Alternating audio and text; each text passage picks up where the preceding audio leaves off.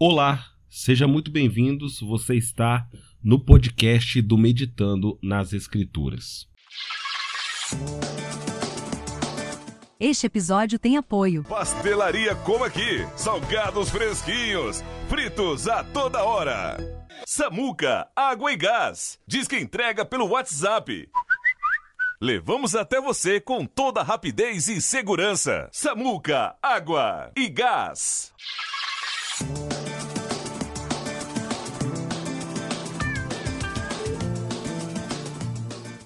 Tema de hoje é: Você tem consciência do pecado?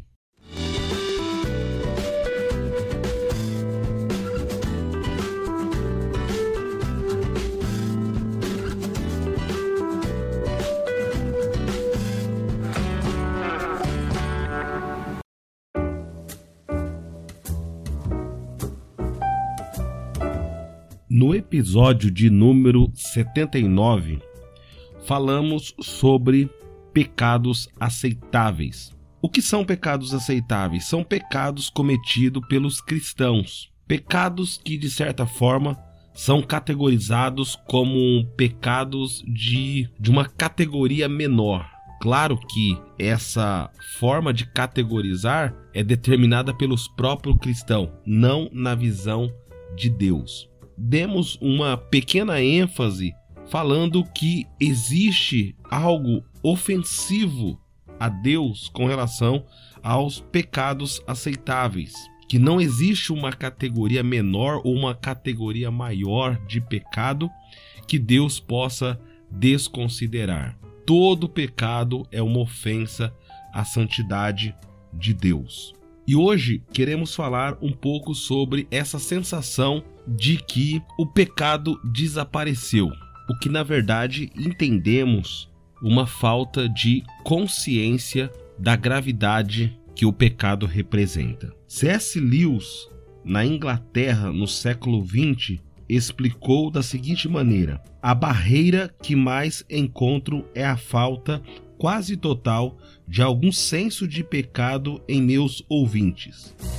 Em 2001, o Dr. Carson, estudioso do Novo Testamento, afirmou que o aspecto mais frustrante de pregar o evangelho em universidade é o fato de, no geral, os alunos não terem noção de pecado.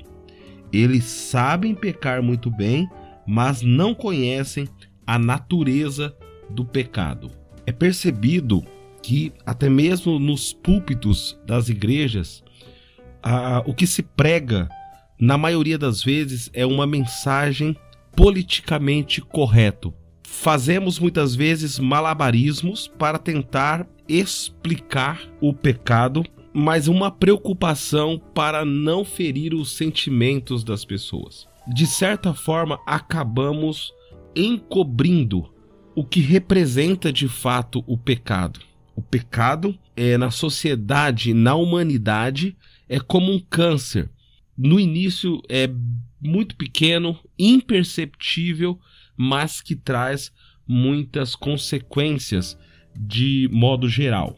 Somos rápidos em condenar os pecados da sociedade, como o aborto, a homossexualidade, o assassinato e os famosos é, crimes do colarinho branco, mas nos esquecemos jogamos para debaixo do tapete os pecados óbvios, aqueles que ignoramos muitas vezes dentro das nossas comunidades, que são os pecados da fofoca, do orgulho, a inveja, da amargura, da luxúria e até mesmo a nossa falta de qualidades amáveis, que Paulo chama de frutos do espírito, descrito no livro de Gálatas, capítulo 5.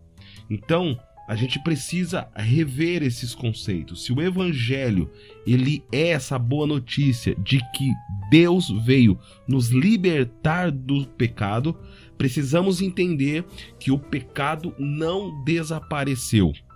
Que o que está sendo e talvez seja até mesmo uma estratégia de Satanás nos últimos dias é desviar o nosso foco da realidade e da natureza sobre a gravidade do pecado. Então a gente acaba de certa forma dando uma nova vestimenta para o pecado. Desde o início, o pecado fez com que o homem se desviasse dos propósitos de Deus. Um dos conceitos de pecado é errar o alvo. O apóstolo João escreveu: o pecado é rebeldia contra a lei. 1 João 3,4. Todo pecado, até mesmo aquele que achamos insignificante, é rebeldia contra a lei. Não se trata apenas de um descumprimento de um único mandamento, é total desrespeito à lei de Deus. É uma rejeição deliberada ao seu padrão moral em favor dos nossos próprios desejos.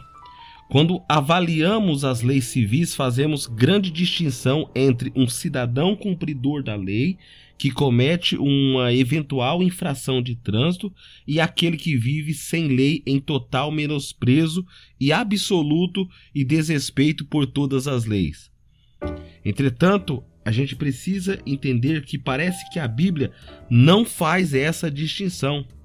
Pelo contrário, simplesmente afirma que o pecado, ou seja, todo e qualquer pecado, ele é rebeldia. E na cultura grega antiga, pecado significa errar a marca. Os pecados, eles normalmente eles não resultam de fracassos em nossas tarefas, mas de um anseio interior de satisfazermos os nossos desejos.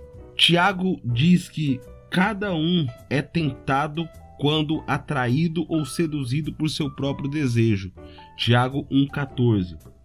Então veja que às vezes é, fofocamos, cobiçamos por causa do prazer pecaminoso que isso nos dá. Na hora, a sedução daquele prazer momentâneo é mais forte do que o desejo de agradar a Deus. Precisamos ter consciência de que pecado é pecado. Mesmo aqueles que classificamos como pecados aceitáveis pelos os santos, aqueles que toleramos em nossa vida, são graves diante dos olhos de Deus. Então, essa sensação que às vezes temos de que o pecado desapareceu, na verdade, ele foi redirecionado e abrandado para não ferir os sentimentos das pessoas. Agora, uma coisa é certa: as pessoas que mais produzem os frutos do Espírito são aquelas que têm mais consciência sobre os pecados aceitáveis. Todo cristão ele sabe entender aquilo que é pecado e ele consegue olhar para a sociedade e ver esses pecados que são mais escancarados, ele consegue apontar. Porém, muitas vezes ele não tem consciência dos pecados aceitáveis, que são os pecados que rondam diretamente o coração do cristão. Como citamos no início desse podcast, pecado ele é como um câncer. E como é um câncer? Ele é ardiloso, ele é sutil, ele é algo que começa muito pequeno, de forma muito sorrateira, mas o seu final, ele é devastador. Você percebe que quando a gente vai cometendo alguns tipos de pecados que a gente não se importa muito com eles, quando a gente se ajoelha para orar, a gente não tem a mesma intensidade de buscar a Deus com aquele fervor. Por quê? Porque o pecado aos poucos ele vai corroendo a pessoa, ele vai assumindo as células do corpo, da mente, e a gente acaba vivendo em função dos nossos desejos em vez de viver em função dos propósitos de Deus. Então, a gente precisa ter em mente sobre a gravidade do pecado, a natureza do pecado. O pecado, ao entrar na humanidade, ele afetou toda a estrutura de domínio do homem sobre todas as coisas. Por isso que quando Cristo vem e nos liberta da das garras do pecado, ele nos dá a oportunidade de nos tornar novamente a imagem e semelhança de Deus, de certa forma, termos também o domínio sobre todas as coisas, porque agora o homem passa a não ser mais dominado pelos seus desejos, mas ser dominados pela vontade do Espírito. Por isso que há uma necessidade de que esse homem que agora está em Cristo, ele possa ser alguém que se submete à pessoa do Espírito Santo. E eu quero trazer aqui para vocês uma lista que é uma lista que ela foi libertadora para mim, para entender sobre a gravidade do pecado foi uma lista que você vai encontrar num estudo chamado A Profundidade da Redenção, do pastor Ariovaldo Ramos. É, e que ali, logo no início desse estudo, ele vai trazer essa lista de coisas que o pecado afetou. E eu gosto dessa lista, apesar de algumas pessoas não gostarem muito do, do, dos estudos do, do pastor Ariovaldo Ramos, eu gosto de passar essa lista porque essa lista ela foi libertadora para mim e ela revela o quanto o pecado foi prejudicial não simplesmente para a raça humana, mas também para toda a criação. Além dela afetar toda a criação e a raça humana, ela também ela afeta a pericorese que é uh, esse mundo de Deus. Então, essa lista ela foi libertadora para mim, porque eu eu tinha um entendimento do pecado apenas da gente citar nomes, mas não entendia o como isso aí estava inserido dentro de nós, o, o quão prejudicial ele representava para a raça humana. Então, o pecado, a primeira coisa que ele afeta é a nossa vida espiritual com Deus. A gente vai conhecer o que a gente chama de morte, né, que afeta essa parte física e espiritual. E afeta também a nossa identidade, né, em Deus, ou seja, nós deixamos de ser aquele que expressa Deus na terra. Existe aí também uma consequência para o corpo, porque nós deixamos de ser guiados pelo espírito para ser guiado em função dos nossos desejos. Houve também um prejuízo para o planeta, né? Porque uma vez que o homem, que era aquele que cuidava do planeta, ele agora se tornou aquele que gera sofrimento para o planeta. Então, se você olhar tudo que a Terra possui hoje é, é, de devastação, ele tem uma mãozinha do homem ali. E isso foi consequência daquele pecado que entrou na terra, que de certa forma fez com que esse homem agora não agisse com responsabilidade sobre as coisas criadas. O homem vai perder também o fruto do seu trabalho. Ele, ele agora não produz simplesmente aquilo que edifica, mas passa a produzir aquilo que também é prejudicial aí para ele e para toda a criação. O homem perde o ambiente, ou seja, ele sai do jardim e agora ele vai viver dentro de um vale de lágrimas. Perde-se o universo também, perde-se o projeto humano. Nós perdemos aquele senso de unidade, de comunidade e a individualidade, ela nasce de tal forma esse senso de comunidade ele é afetado também esse projeto de Deus, que é um projeto de justiça, porque paramos de produzir justiça e, e começamos a produzir injustiça.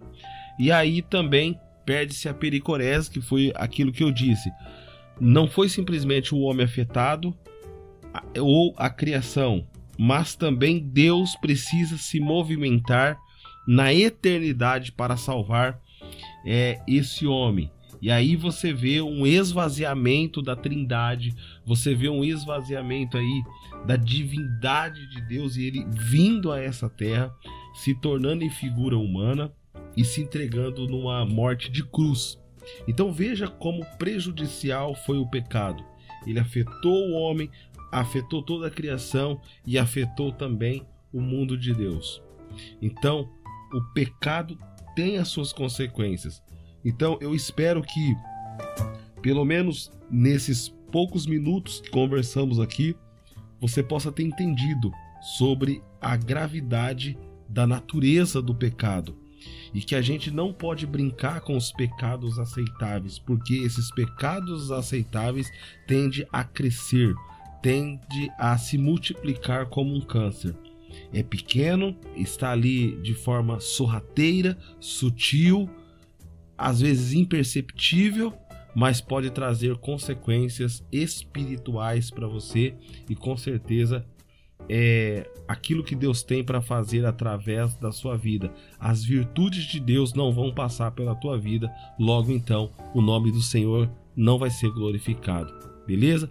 Esse é o assunto de hoje. Espero que você entenda sobre as consequências do pecado e que o nome do Senhor Jesus possa ser glorificado através da sua vida.